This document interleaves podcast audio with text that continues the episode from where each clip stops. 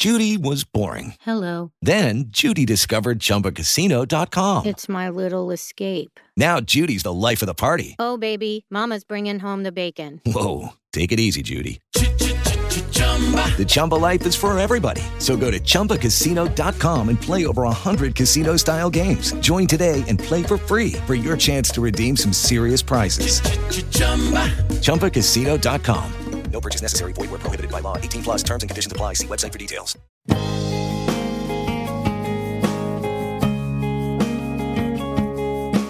Live from Pittsburgh, Pennsylvania, the Total Education Show, the talk shop for teachers, parents, and administrators. Here's your host of the show, Neil Haley, the Total Tutor. Dr. Conrad, are you on the line? I am. Good morning. Good morning. So I'm excited to welcome the program uh, Dr. Conrad Murray, uh, formerly Michael Jackson's doctor. About he's going to talk about his book today. This is it: The Secret Lives of Dr. Conrad Murray and Michael Jackson. So, Dr. Conrad, thanks for stopping by today. Tell me specifically enough why you decided to write the book. Well, I wrote the book for a number of reasons. That there were a number of adversities that I encountered, a very, very raw ordeal. And there are a number of things that my children, my mom, and other family members never knew. I wanted to make sure that it's memorialized so that they will always be able to refer to it as part of their history. At the same time, you know, there's a very real story that entangles my life with Michael Jackson. A lot has been said about him throughout his life, and I also wanted to include that as part of my memoir.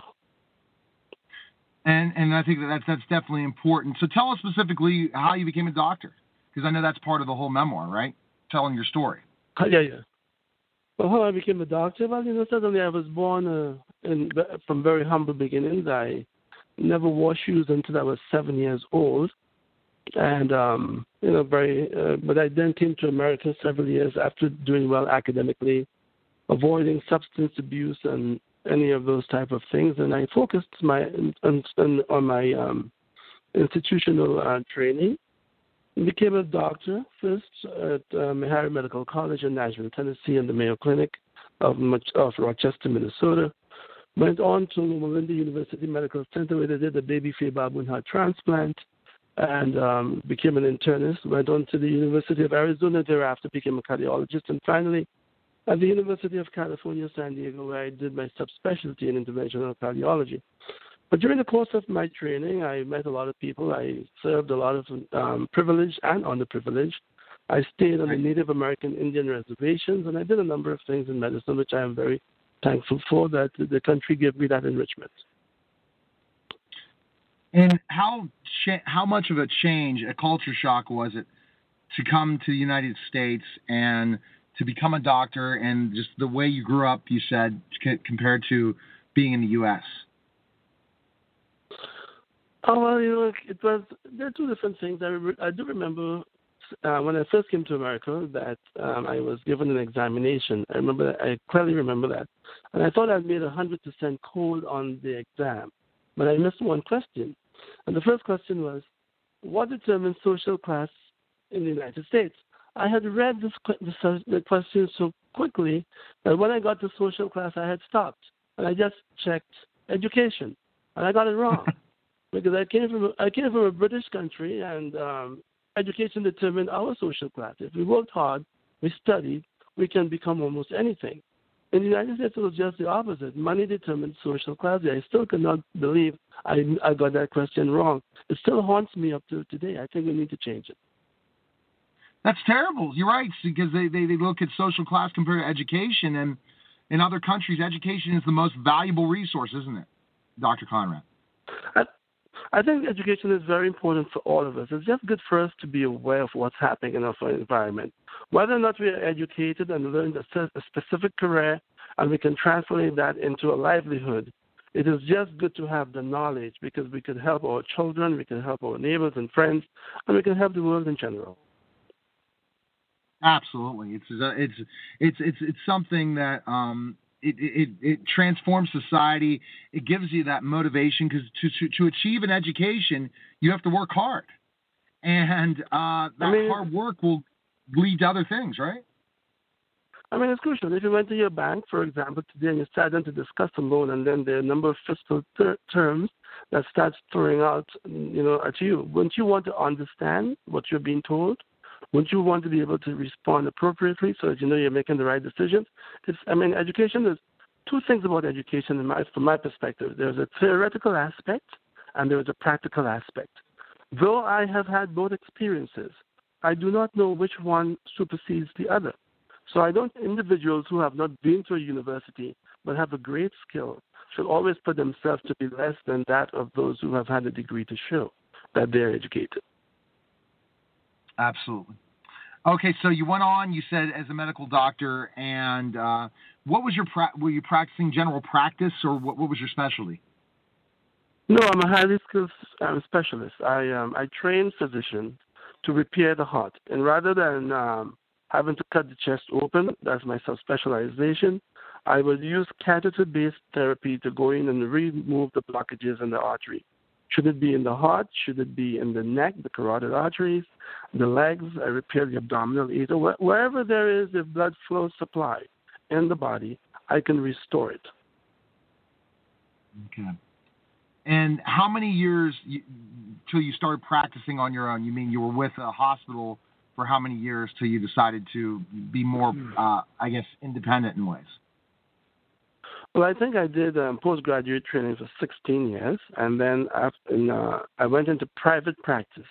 After being an associate interventional cardiologist and an associate director for training fellows in San Diego with both um, Scripps and Sharp Medical Center under the auspices of Maurice Bookbinder, I went into pra- private practice on my own in 1999.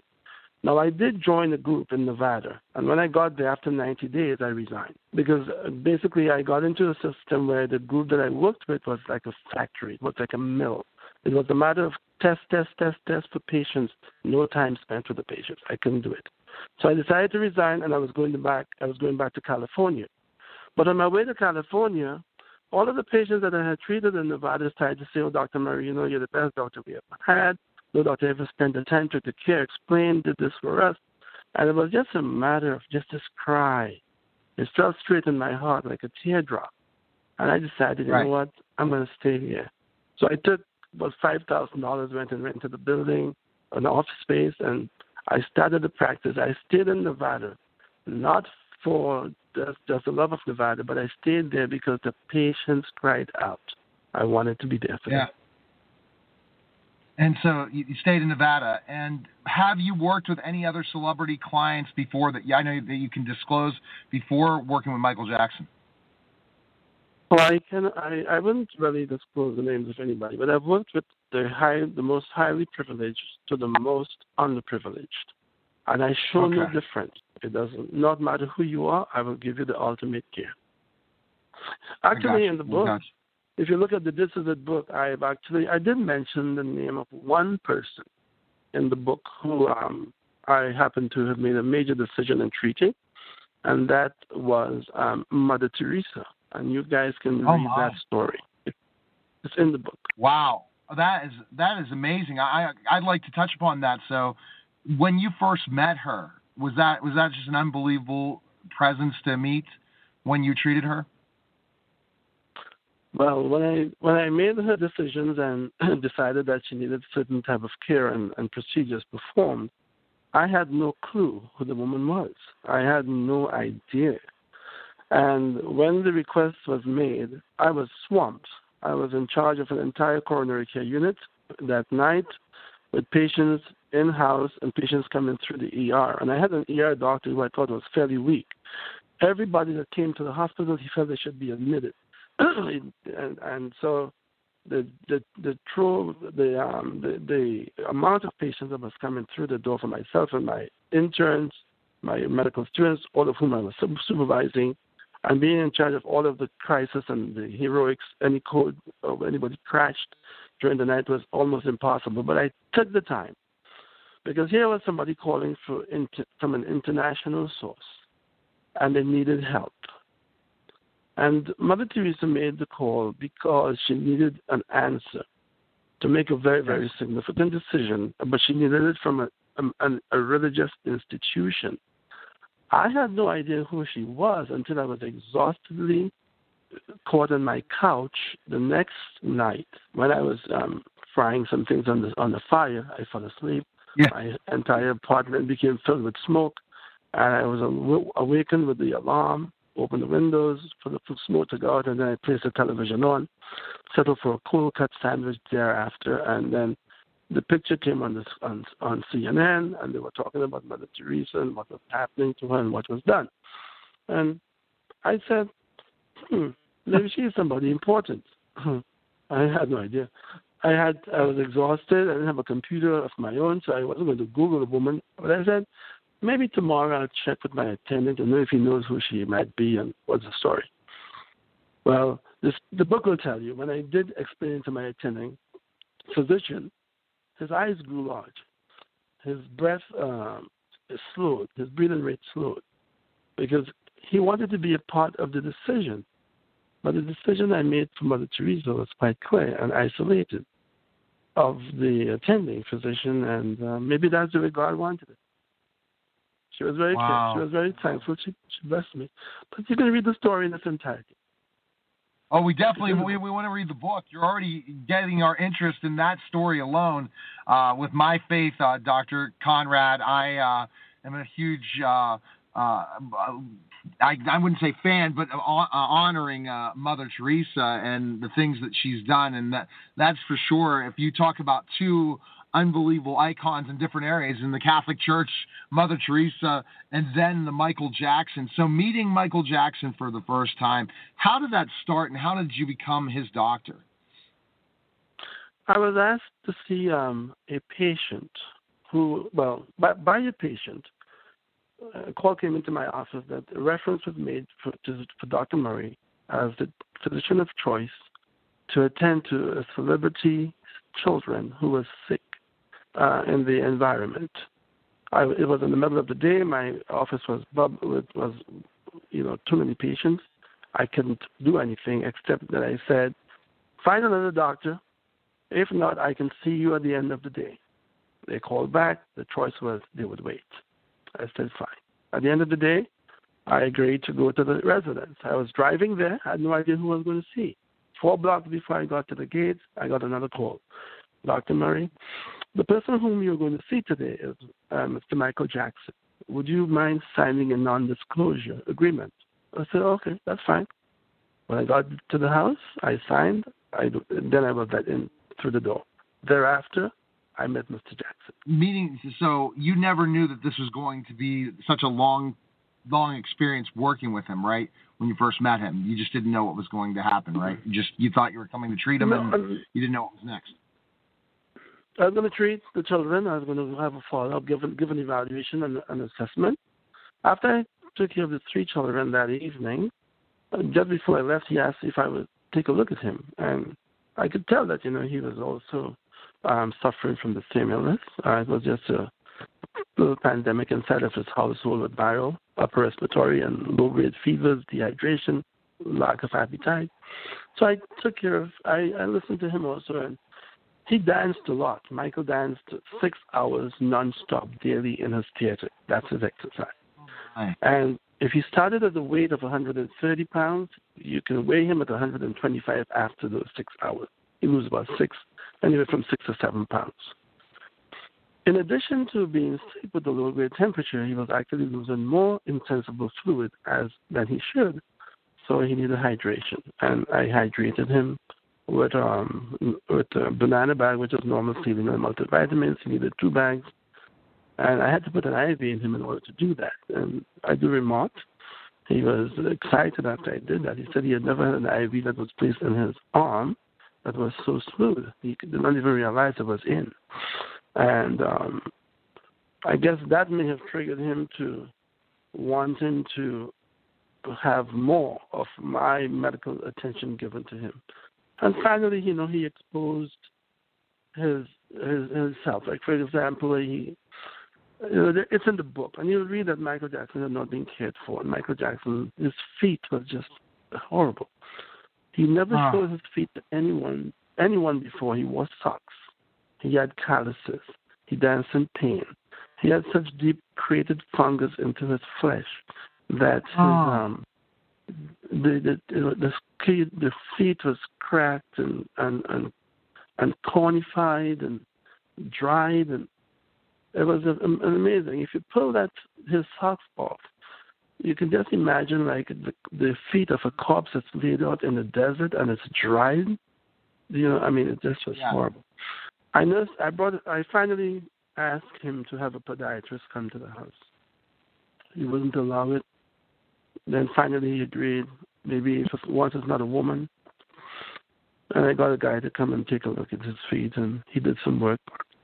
And from there, for the very first time, Michael was able to dance with short toenails, no calluses, no pain. And I, and I think it was just maybe a nat- some naturalness in Michael. He just started trusting me. And over the years, you know, he started to, uh, we became very close friends. He would call back and forth. Uh, He he wouldn't let, Me, I wouldn't even have a chance to even make an appointment to go by and see him. He wanted to call and see, well, what I was doing after work. It didn't matter how late it was, you know, come by. I think I gave him a chance to just, you know, be an adult, talk. You know, cage and a home where the walls become your boundaries. It's kind of difficult for a celebrity. They can't just walk out the street like we can. He can't even walk to his yard if he would like to. Somebody has a camera in a tree. Somebody's across the road. So they're this confined. I may have given him a lot of release in the sense that he could have a chance to relax and talk, lounging there in his pajamas, you know, sprawling across the couch, looking through magazines.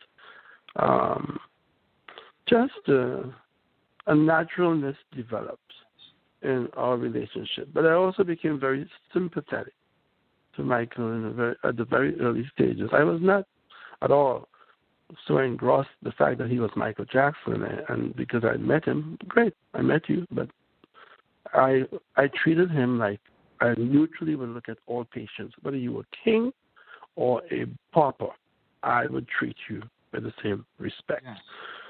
But I never judged people, and um, over the years, it became exceedingly close that there was a trust and a bond that developed, and I've confessed things to Michael that my mother is reading for the very first time. Very painful story. And Michael confessed things to me that he would never share with anyone. So he was able to release these loads. You know, as I told you at the beginning of this interview, I walked for the first seven years of my life with no shoes to go to school. Yes. I have a uh, on one on my right feet. Oh, go ahead. Yeah, go ahead. Finish. Yeah, you were going to ask a question. No, no, no. I, I, so that's okay. This is fascinating, uh, and and I don't want I'm you not- to give away a lot in the book because I really think I can't wait to read it as well, uh, Dr. Conrad. I just wanted to get the interview as quickly as possible, have this opportunity to chat with you. Looking at what you said about Michael Jackson, how he didn't take care of himself, did he just not trust people? Is that why he didn't take care of his feet and didn't take care of himself? You know, certain things like calluses and things like that, or is he just was he obsessed? that he just thought I No. got to keep going based on his family life and stuff. he couldn't trust people, and you know everybody pointed fingers at him, and they always made comments at him. And you have to say that. Let's take his managers for example. If you have a superstar as your client, he makes you a multimillionaire. He has more than you nonetheless. Wouldn't you want to take some interest in him? Wouldn't you want to make sure that he's he's right? You know, Michael Jackson made a lot of money in his life, and he has had an amazing achievement but he has not had an amazing personal life. No. I looked at Michael, you know, when I looked at his wardrobes, and he had all kinds of costumes and outfits that he can wear. And as the book will talk about one of the things about how humble he was. The one shoe, I never saw him with anything but that one black loafer that was cuffed and twisted, and there were no holes on the soles, but they probably could have been and he just kept wearing the same shoes. I know he could afford more, but um, simple. The simple. He could he could afford whatever he wanted, but yet he was he was he was he was a creature of habit in many ways, and uh, as you said, from different people controlling him in his whole life, and he wanted to be in control of his life. That was the major part of who he was that he had to suffer through was he never felt he he always felt he wanted to be in control because of so many people controlling him from his dad all the way up to his managers, right? Well, there were no. There were no um, there were no relationship with he and just about all the members of his family. There was a weak relationship between he and his mother. It's described in the book. We talk about that. We talk about his disappointment. We also realize in the book why he uh, chooses other people as a mother figure compared to his actual biological mother. There's there's a lot of things. The problem with Michael is that he when he offloaded so much on me, it, it, it, he made me extremely sad. But I carried his load, much like you say, you know, he's not heavy, he's my brother. I carried his load like that, many a winding road. He is not a bad man. I don't, he never was. He made a mistake by lying to me, not telling me about his drug addiction with Dr. Arnold Klein. But I may have incited that uh, him to to make that lie because he knew that I had a pet peeve. I'm not against anyone, but I'm really against people that try, don't try to break habits of drug addiction. I don't think people should harm themselves. The body is a host. The better you feel, the healthier you are, the better the quality of life. When people yes. become addicted to things and they go down the road, the wrong road, they harm themselves. And the book will talk to you and tell you about a lot of stories in there. Some of those that's related that affects me, and the reason why I try to stay away from that kind of type of things. So Michael knew that I would leave. I would not have a relationship with him or hang around if I knew that about him. And he, he definitely had it totally separated and hidden under the radar. So he hid his drug addiction from you for so long, and then you finally discovered it at one point in time, right? No, no, not until after Michael passed away and the investigations um, came forth. Then I realized what a drug addict he was. Now, when we saw what he was doing, one, the drug that he that made him habitual um, disorder was Demerol, and he was being right. fed that for no reason from a doctor called Arnold Klein in Beverly Hills.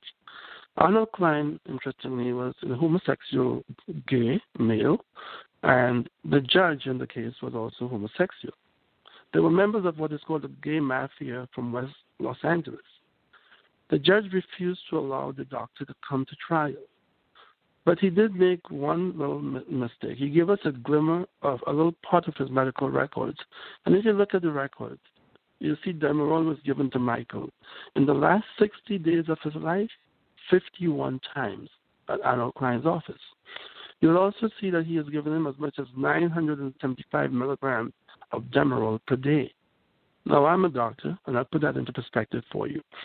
If you came into the in the emergency room today and you had broken bones, I can right. give you 15 milligrams of that drug, and your pain will be gone, and you will be asleep. 50 milligrams. 975 right. milligrams a day, that's a lot. it is. It's a it's a tremendously a lot. Oh gosh, it's a it's I mean when you're, you're telling me the story and seeing this, and then you, you're telling me the story, and people have to definitely pick up the book for sure. But it really scary to know that. Let's go to the charges, and then I I want everyone to pick up this book because I'm learning so much that I did not know about the story. So basically, after he dies, it was pretty much a witch hunt against you because you were good friends with him and you were his personal doctor versus other doctors he's dealt with and things like that that were doing giving him things that you didn't know, right? Is that pretty much what you're telling us? I, I had no idea what he was doing suddenly, but you know, when I found Michael, Michael was um, lifeless. I am a cardiologist. I ran in, I went straight into action and tried to resuscitate him. When you read the book, not only would you see moment to moment, breath by breath, but you'll also see the unknown. What happened when paramedics came into that place? They spent 25 minutes. Know, you were outside, crossing your arms, wishing him well. I, I was doing the same. But you will see that they basically did nothing. You will see my Oh. anger. You'll, you'll, hear, you'll hear my frustration. I am not one to curse, but I had to.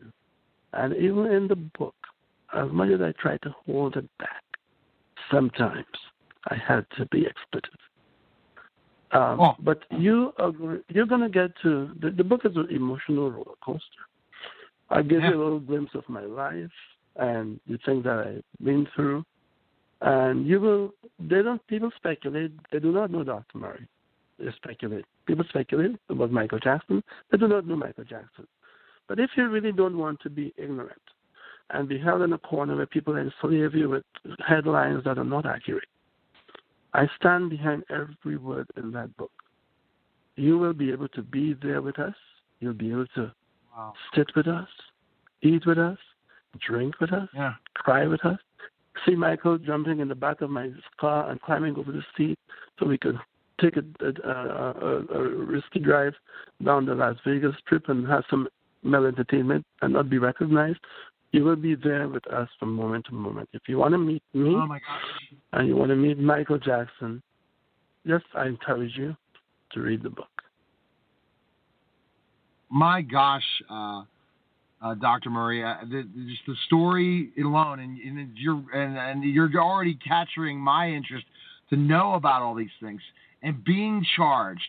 That your your heart must have dropped when you once you were charged, right? Just absolutely Oh, shocked. It was it, well, yeah. First of all, that was the case. You know, if I drove down the street and I ran over somebody and I knew that and I left the scene, I'm wrong. If I ran down the street and I ran over somebody, but that person needed help and I helped them, that's a different story. In Michael's case, I was not even present when things happened. In Michael's case, the prosecutor stated that I had abandoned Michael Jackson on a propofol infusion that I started at 9 o'clock in the morning till 12 o'clock in the day. Michael Jackson was never started on any propofol infusion. Prosecutor stated by the medical expert that in order for one to stop breathing from propofol, you have to have a minimum brain level of 1.35 micrograms per ml, which is that's the concentration of the drug in Michael's brain. Up till today, the coroner's office have not been able to provide a propofol brain level because they couldn't find it. It was not there They've, because there was no drip. They took time and went into the vitreous chamber, which is in the back of the eye, and they draw, they extracted just a tiny drop of fluid and found out that that area holds medications very well. They found a concentration of propofol in the back of the eye of 0.04 micrograms per ml, which was 65 times or 65 fold less than any minimal amount of propofol that can get to the brain to cause him to stop breathing. Michael Jackson was not on a propofol infusion. They, it, everything in the trial was convoluted. It was twisted. Oh. They brought Oh, they brought equipment that was not evidence.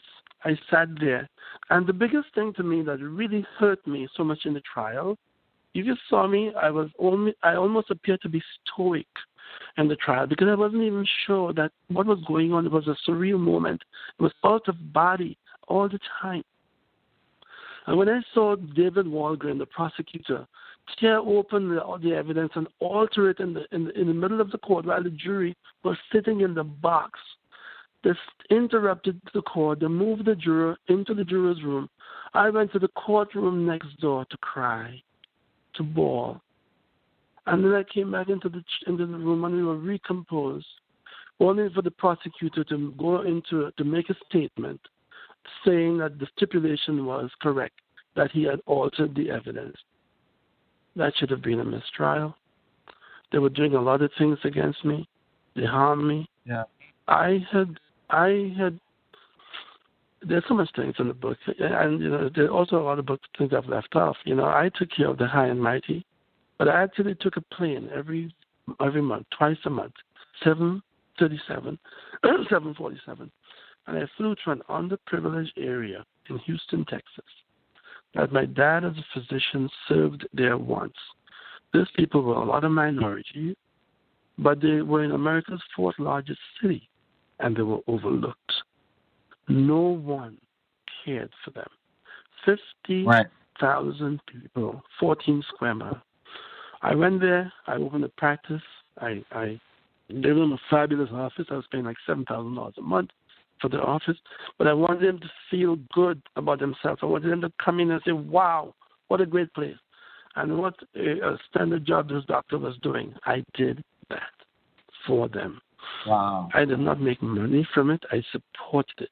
I, I, I, I've made a lot of money in my lifetime, but I've given it away. Right. But despite that, I was moved from my 2,000 square foot master suite alone, that's my bedroom, to go into a seven feet by five feet cell. I know. two wow. years.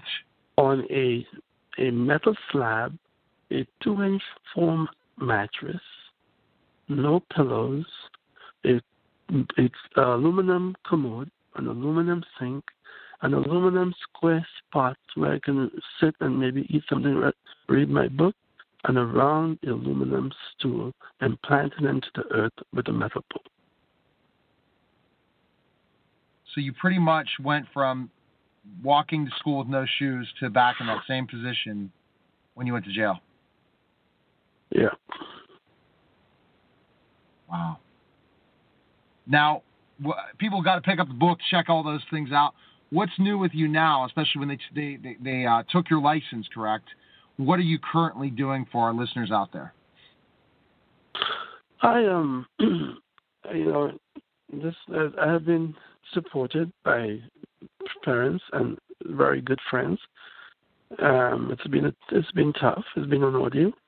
I um, I am in, licensed to practice internationally. I do have my practice, my licenses in Nevada, California, Texas, uh, suspended. In Texas, they revoked it. Um, but at this time, I could apply for reinstatement of my medical licenses.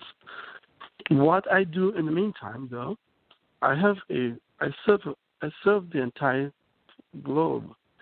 I am called now from patients all from everywhere.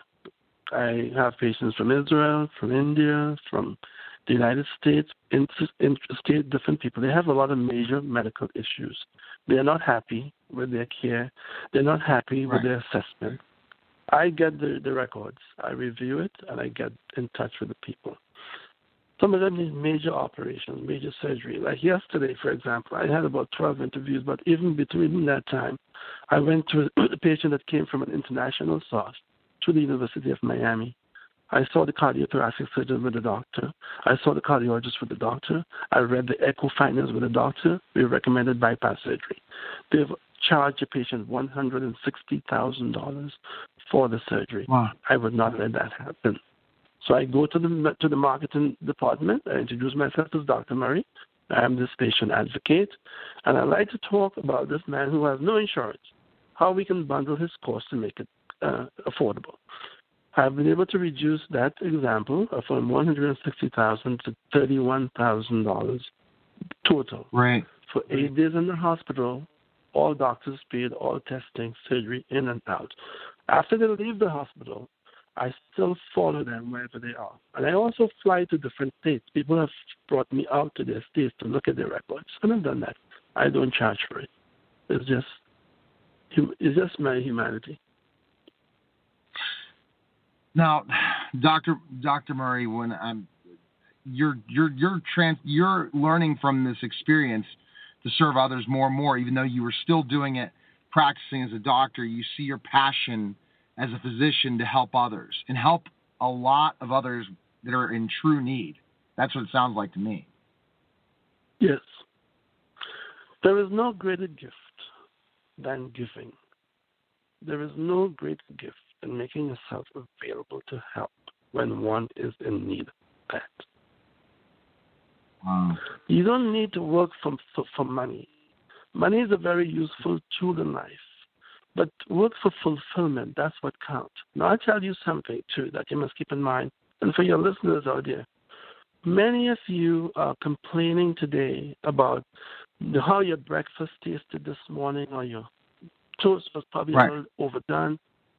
And you think that these are problems and you're complaining about how your boss may have said something to you yesterday. That's the real problem that prevents you from moving forward in life. Don't let that right. happen. You're speaking to a man this morning who has actually stood up and faced the entire world alone. Would you like right. to have worn my shoe? Mm-hmm. if you know what no. trouble is and the real problem is, all relative. Despite that, I assure you, my goal in life is that I fell, unjustly so, but I get up, I stand, I dust myself off, and I come back. And I will come back greater than before. I determine my destiny, and I want you to determine yours. Do not quit on yourself. Well, I hope you get you get vindicated, uh, Dr. Murray, for all uh, all the, the, the, from the story you're telling us and how, and hopefully that happens. But I, you're definitely out there to truly serve others. People need to pick up your book. Where can they purchase your book and learn more about you, Dr. Murray? They can purchase they can purchase the book on Amazon.com or they can go directly to my website where they can purchase and also learn more about me. And my website is drconradmurray.com. It's dr conradmurray.com, no spaces. Or they can also buy it on Booktopia. As um, on the next uh, week, the paperback copy will be rolled out by Baby um, Book Baby. So you can order now on the website, and the order will come to you after about seven days. But I hope that if you choose to buy the book, read it with an open mind. There are areas of excitement and there are things that's very, very dark. You know, there are stories of Michael and I, and there, are stories that's that's real. Um, but it's okay. I was able to tell a story about my life. You know, I I've lived in my father's house for years, unbeknownst to my mother, who I couldn't tell, and I couldn't even say who I was. I couldn't even identify myself as his son. I have taken yeah. a lot of hits in life for a lot of people. Yes. And but maybe one day God will bless me, and that's all I can ask. Well, I think that you, from this hearing more and more about your story, than you being the scapegoat for everything. Hopefully, everything will finally change. You'll be vindicated at one point, Dr. Murray, and also ultimately you'll be able to do what you love, which is practice as a medical doctor. So again, the book is "This Is It: The Secret Lives of Dr. Conrad Murray and Michael Jackson: The Never Told Story." Story of the King of Pop. I really uh, appreciate you calling, man. Uh, best of luck and everything, and thanks for taking the time this morning to come on the show. All the best to you. Thank you so much for having me on. Goodbye. Take care. Okay, bye bye. You're listening to the Celebrity Show, and we'll be. I am. Fantastic. So I'm excited to welcome the program. We all know him from Dancing with the Stars, but also author of Living with No Excuses, Noah Galloway. Noah, thanks for calling, man, and uh, thank you for your service. That's one thing I wanted to thank do you. first is to thank you for your service. Well, I appreciate that, sir. Thank you very much. So take us back to the accident. Now, because again, probably telling your story would take more than 20 minutes for sure with all the different things that would take us back to the accident and how it, it really tra- changed your life, but you were just providing such great inspiration for so many people. But tell us about what happened. Well, I was on my second deployment to Iraq, and I was driving an armored Humvee. There were three of us in the convoy, and we were driving at night. So we drove with our headlights off and night vision goggles on. And with night vision goggles, you can see well, but you can't see everything. And one thing I didn't right. see that night was a tripwire that was stretched across the road. And when my front tires of this Humvee hit that tripwire, it detonated a roadside bomb that hit my door, the driver's side door, and threw this 9,000 pound armored Humvee flying through the air. And it landed in the canal running adjacent to the road. I don't remember any of it. They said that the vehicle landed wheels down, and I was in the water about chest deep, and I had a huge hole in my jaw, and my arm was taken off, and the rest of my body they couldn't tell because it was in the water, and they were trying to just to assess the situation, get me out of the vehicle, up the embankment, and get me out of there back to where some medics could work on me and fly me out to a hospital and a camp outside of Baghdad, Baghdad to Germany, and then Germany to Walter Reed Army Medical Center in D.C. And that's when I woke up days later on Christmas Day. And it, to me, when my my parents were there, the first things I saw at Walter oh Reed, gosh. and my mom was the one who explained to me that I lost my left arm above the elbow, my left leg above the knee, had some serious injuries to my good leg that was still there, and a couple of injuries on my right hand, and my jaw was shattered, so my mouth was wired shut when I woke up. So it was it was a lot to take in at one time. What when you took it in, when you woke up, what were what what, what thoughts were passing through your head when when you woke up? Well, I mean, you know, not to sound like this this great person, but my immediate thought was, if I'm this bad off, how is everyone else? Because we'd lost a lot of good guys in that deployment already, just a couple of months in, and that was my concern. And no one at the hospital had the answer to that. And it wasn't until my platoon leader, Lieutenant Jerry Edson, was able to call me and told me that I was the only one that was severely injured, that we lost no lives that night.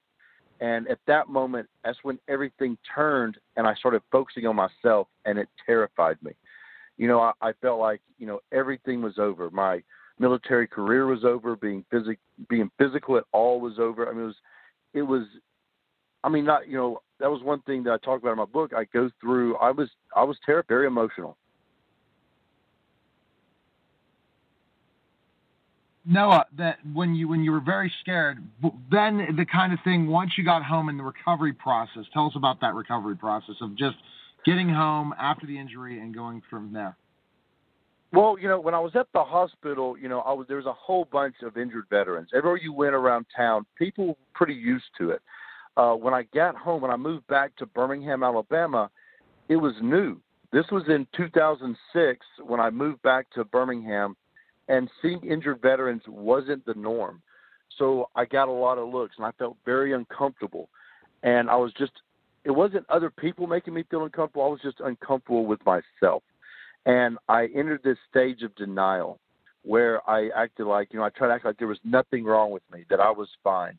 But then I found myself self medicating with alcohol and drinking all the time. And I lied to oh, myself my. with acting like I was just having a good time. I, you know, but I had different people I would go out with different nights that I could go out and drink and stay out all night. And it, you know, I was just a very, you know, bad situation that I was in that I was trying to cope with. Oh, so how did you recover from that? You said you were drinking, you were you were depressed. You Well, were, what, there were what, there what were several changed things. that? There were several things that happened, and that's that's what I covered in the book. You know, I, I kept in the book. I point out that it, it's not a Hollywood story. It's not this one aha moment. Uh, but the one thing that was a constant focus that I kept coming across was that I wasn't being a very good father. I wasn't being a very good influence for my two boys and my little girl, and I needed to make a change. And that, even though I came across that, it still took a few more times of those ups and downs to finally level off to where I was being a better person, that I was able to take care of myself and my children and be the father I needed to be. And that's, you know, that's something that I remind myself daily when I wake up, it's like, okay, you know, what am I going to do today to make sure it's a positive influence on my kids? Or at the end of the night, what have I done that has been good for my kids to show them, you know, to be a good person if I made the right decisions? You know, it's not something you just do once and you're good. You know, once I realized that, that it was an ongoing uh, challenge that I would face and to make sure to do the best I could do. And, you know, we make mistakes, but to always be learning from those and improving them. That's one thing about my depression and my recovery. I, there was a lot of mistakes I made. I don't regret them. I've learned from them. And I think that's the most important part. When you wanted to start with your to make your story public, and and go public with your story and tell others, when when did you decide that? Who came up with that idea? Was it you, or how did you say I, I want to start inspiring others and do that? Well, you know, I started doing little things. My older sister is a, a school teacher. I actually have two sisters that are teachers, but my oldest sister asked me to, you know, just share my story with her class. And I did, and I saw the reaction. Then I went and spoke to adults, and then I started getting in contact with other injured veterans or people with disabilities or those who are going through different struggles. And I saw that there was a connection. And I felt like it was, I needed to share my story, especially when I got back into fitness, started running obstacle course races, marathons, and people were connecting to my story. And I felt like I needed to keep pushing myself. You know, if if there's others that are are connecting with my story, then I need to, to keep going. Even today, I have people that reach out to me uh, with these incredible stories, and those motivate me to keep going. And that motivation to keep going. So that's and so that's interesting. So once you started to talk to kids and tell your story, get back in shape, you started inspiring people, and that probably motivated more and more that even through my limitations from my disability because of the of the accident, I can bring joy to others and help others to, to have hope. Right? That's what you yes, saw from exactly the first it. time. You know, I've I give a lot of speeches, and what people don't realize, I have all these people that, that thank me for sharing my story, this and that. But they don't realize is time I'm on a stage, and, and whether it's ten people or a couple of thousand, I I gain so much from that, from sharing my story, making those connections that it helps me. It was like I mentioned earlier, you know, it's not this one and done Yeah. thing where you're you're out of the woods and you're good. No, it's this is a lifelong thing for all of us. Whether you suffer from a serious injury or not, life is difficult. And and you always have to be finding those positive things that keep you moving, keep moving forward. And that's what I do with my life. Once I accepted the fact that you know what, there's going to be challenges. It's not always going to be easy, but you got to find the good in it. And when I share my story, I get something positive from it, and it keeps me going forward. And that keeping going forward such a such a such a great thing and through that process you start working on all the, what you're doing and then tell us the story of getting connected with dancing with the stars i'm sure you were gaining some popularity locally and different things you were inspiring others and your story was getting out there but how did that happen Well, you know, I was gaining a lot of attention from doing these races. In the race world, I was known. In the fitness world, I was gaining attention. Then I made the cover of Men's Health, the world's largest men's magazine. And then I went on Yeah. Ellen DeGeneres' show, and it just kept growing. And then after Ellen, the phone started ringing. Survivor asked me to come on their show, which I thought was awesome, but I didn't want to be away from my kids that long, so I turned it down. yeah Another show called, same situation, turned it down. And then Dancing with the Stars called, which I never saw coming. And they asked me if I had any dance experience. I said, not at all. I do not dance. And they said that if I did it, they'd put me in a house in L.A. And I said, I'm sorry, I can't do the show. I have three kids here in Alabama. Thanks, but no thanks. yeah And they said, not a problem. Your dancer will come to Birmingham and y'all will rehearse there and fly back and forth. And I kind of felt like crap. I guess I got to do it. And so I was at a point in my life where I was doing a lot of, you know, not not only motivational speaking but personal training, and I was challenging my clients to step out of their comfort zones, to push themselves. Yeah. And I thought, what's more comfortable for me than dancing in front of 15 million people, missing two limbs, and with no dance experience? So I figured, you know, I'll do it, but I only la- I only thought I'd last two or three weeks. I had no idea I would go the entire 10 weeks and come in third. And that's all because they they partnered me with Sharna Burgess, this incredible dancer with great great Yeah, she is. choreography and just hard work. And she made, you know, the the lack of experience look well because of how she was able to do it. and you inspired so many people from uh, we'll talk a little about Sharon. I've had on, had her on my show twice. She's awesome. Uh, but let, let's look uh, let's look at specifically enough when you talk about uh, being ready. You inspired so many people to see your story and see you move forward to see if you could win. Right? You really even picked up so much more steam through Dancing with the Stars. I did. That was that was the biggest thing that I'd experienced. I didn't know how big. I'd heard of Dancing with the Stars, but I'd never watched a single episode. I had no idea how large that show was.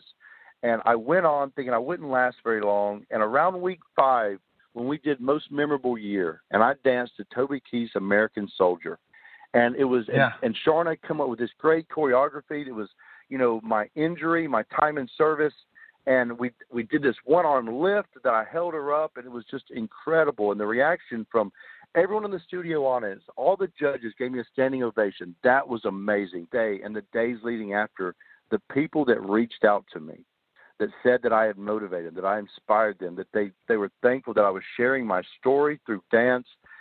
It was I mean, I was at a point where I was like, you know, I don't I don't care how long I last on the show. I wanted that to be a good dance, but after that, I told Sharna I was like, I don't know how long we're going to last on the show, but we got to be pushing it every week. I suddenly was more ma- motivated than ever.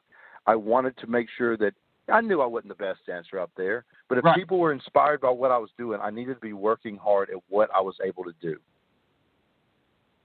And as I remember, the story got more and more and more and more people were inspired, making phone calls. You keep moving on, and you get to almost the again third place. So you almost won it, and and it, it, must have blown you away. I thought I'd be only in two or three weeks, and then another week, another week, right? Yes, I I could not believe that I did. I did every dance that season. That's what it, I don't care what place I came in. We did every dance. Sharna was able to tell my story week from week, and you know, in that American Soldier dance that I did, you know, in one week, got 41 million views on YouTube, the most views in the history oh of gosh. with the Stars, and that was incredible. It was shared by everyone on Facebook. Um, General Odierno at the time was the chief of staff of the Army. He shared it on his Facebook page. The Oh, reaction man. I got from veterans was, I mean, just astounding. Yeah, I couldn't believe it. and that's that's that's the cool thing is that response you get from vet, veterans for sure and and again and you be able to promote very good values about uh, servicemen and, and again wounded veterans. That's the thing. So Yes. everyone forgets about the ones that come home and how they uh, go through so many of those issues PTSD to injuries. You're inspiring all of them throughout that process. When I started getting veterans and veterans' families reaching out to me and thanking me for being a positive image of veterans, I mean, I was taken back. I wasn't expecting that. You know, when when I mentioned that when I got injured and I realized, oh no, my focus was on myself and, and my military career was over. I mean, the injury itself was bothersome, but I had a career that was taken from me, which what felt like overnight, but was in the course of six days of being unconscious. But in one explosion, it was taken away, and that bothered me for years. And now I find myself connected positively to veterans and active duty military, and I couldn't be more thankful and appreciative of the way veterans and the military have treated me. Tremendous. So from that, you go on. You, you're doing some more projects. We'll talk about some of the projects you did, but the book. Every some how why did you write the book? I know you wanted to tell your story, but I think you really got out of your comfort zone from Dancing with the Stars and said, "I got to write a book now." Right? Yes, I, you know, I always want, you know, after my injury and after I got back into fitness, I wanted to do a book, but wasn't, you know, in that place to to take the time or how to do it. And then after Dancing with the Stars, I was like, no, this needs to happen now. And one of the things that I wanted to do, I mean, the book covers a lot. You know, it talks about my childhood, how I got in the military, my time in. There's ups and downs, there's humor in it. But one thing that I wanted to make sure was in that book, and the most important part was being very brutal about my depression, uh, the mistakes I made, the emotions I went through. To not be, you know, uh, stuck on myself and not talk about the fact that there were moments I cried like a baby. I was terrified. I was scared. And I wanted that in there because when I look at it, if it was, you know, a guy got lost an arm and a leg when he got blown up, and then he got into running races, and he was on the cover of Men's Health, and he was on Dance with the Stars. Well, that doesn't seem very realistic. There's a whole bunch of middle that's left out, and that's what people need to see and experience. Because what I want to come out of this book you know, whether somebody had a, a physical injury or just have gone through depression, Right. that needs to be pointed out. And I want it to connect to somebody. If one person reads this book and sees that they have experienced or going through the same sadness and fears and that they can get help, that they can move forward, there is a light at the end of the tunnel, then it's it was worth everything to have done this book. it's it's worth its weight in gold in so many ways and to inspire so many people. And I look at my faith, Noah, and I say, I see that when I feel down, I feel like overwhelmed with life. I, I look at someone like you and how you're able to inspire people. And say, why should I complain about I'm a little tired or my I have five kids of my own, Noah, that and that life is crazy at home or you know things are sometimes not going the right place. You look at someone like yourself that's still inspiring so many people, even though what you've gone through in your life, and you're able to help others because there's so many people feeling down, depressed, discouraged right now, Noah. They're just so frustrated yes. with their life. And that book right now will hopefully put them in a perspective to understand they there should they should live without any excuses as you put living with no excuses as your title, right? Yes. Yes, and it's you know it's one of those things that you know some a lot of things we worry about in daily life aren't that big, you know, and you gotta no, you gotta just you know get through them. But then you know it you know the depression part is to point out that sometimes things are more serious than you may realize, and help is something you may need to get. So it's, it's a little bit of both things, and with that, with depression, you know, you've got to seek seek help. You have to be willing to say, you know what, I'm going to get through this. It's going to be difficult, but I'm going to get through it. And then, like we talked about the other thing, sometimes we all do it. We stress out about something that's not even worth stressing about. Yeah. And it, it can ruin your day if you start that way, and and everything exactly. just tumbles afterwards. And you have to be like, you know what, you can't help what happens, and you got to just make the best of it. And I try to teach that to my kids that you know, hey, sometimes we don't we don't get everything we want, but look how great everything else is. What happened after Dancing with the Stars? I know you had you were in you were in a, another show. You did some stuff. Uh, are you looking at the acting end of things or entertainment field as well to continue after Dancing with the Stars? You know, I've I found that I'm very comfortable with you know being out in the public eye, and did American Grit on Fox. John Cena was the host. Me and three other veterans were the mentors for these 16 competitors that we challenged and pushed. We each we had a team of four, and that was incredible. That felt good. I, you know, I was I was back on a TV show, but I was also I was the I was leading a team. I went from you know being coached and led by Sharna to being back in my comfort zone of pushing yes. people through physical challenges, and it felt incredible. But then also Dancing with the Stars put my name out there to so many people that had never heard my story, and I and my speaking took off. So I've I've been able to travel all over sharing my story. Awesome. That's, that's what I do the most of, and I love doing it. I get to meet all these incredible people, go to these great events, and I really enjoy it.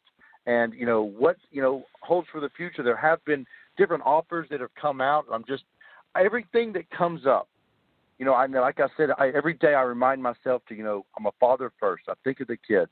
Yes. And offers come up that would be great. Money would be incredible, but is it right for the kids? And I, I still do that, Great. and I remind myself to not get wrapped up in what's going on. I love, I love attention. Anybody that knows me personally knows, well, Noah loves attention, and you know that's Yeah. just who I am. But my kids are priority one. And there's been a lot of things that I've turned down because you know they weren't bad things, but they just didn't really fit into uh, the world I live in with my three children. And you know, so there's sometimes I turn things down because I have to remember, you know, I'm a father first. And and that's great because I I could be traveling and doing lots of talks all over the country and traveling every weekend or traveling during the weekend because I'm a pretty good speaker and and you know talk about education, entertainment, whatever, and inspire people. But however, to get away, if you're if I'm going to be away from my kids at long periods of time, I can't do that to my wife, and I sure know how it's going to Mhm. hurt the family and you put Yep. family first. And I'm sure putting your schedule, you probably they travel with you sometimes, right? Because it's your brand. Yeah. You're going out and doing Oh, talks. You're taking them with you, right? It's incredible that they they've gotten to travel. I grew up not. I never left.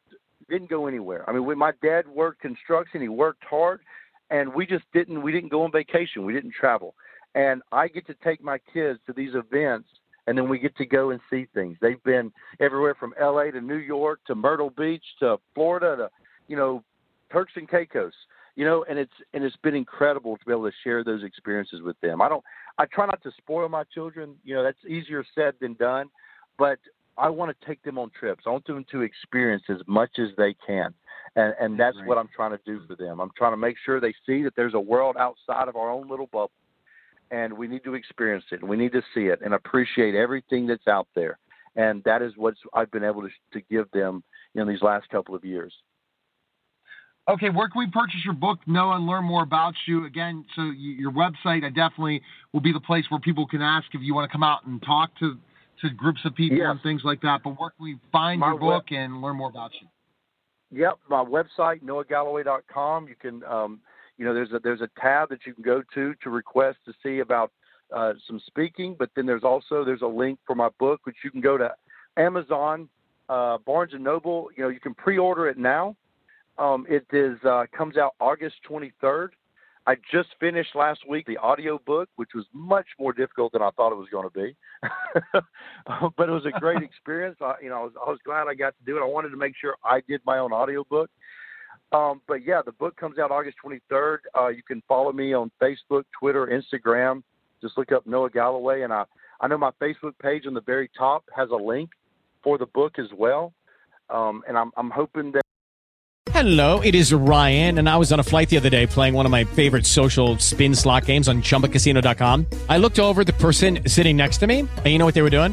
They were also playing Chumba Casino. Coincidence? I think not. Everybody's loving having fun with it. Chumba Casino is home to hundreds of casino style games that you can play for free anytime, anywhere, even at 30,000 feet. So sign up now at chumbacasino.com to claim your free welcome bonus. That's chumbacasino.com and live the Chumba life. No purchase necessary. Group. Void prohibited by law. See terms and conditions. 18 plus.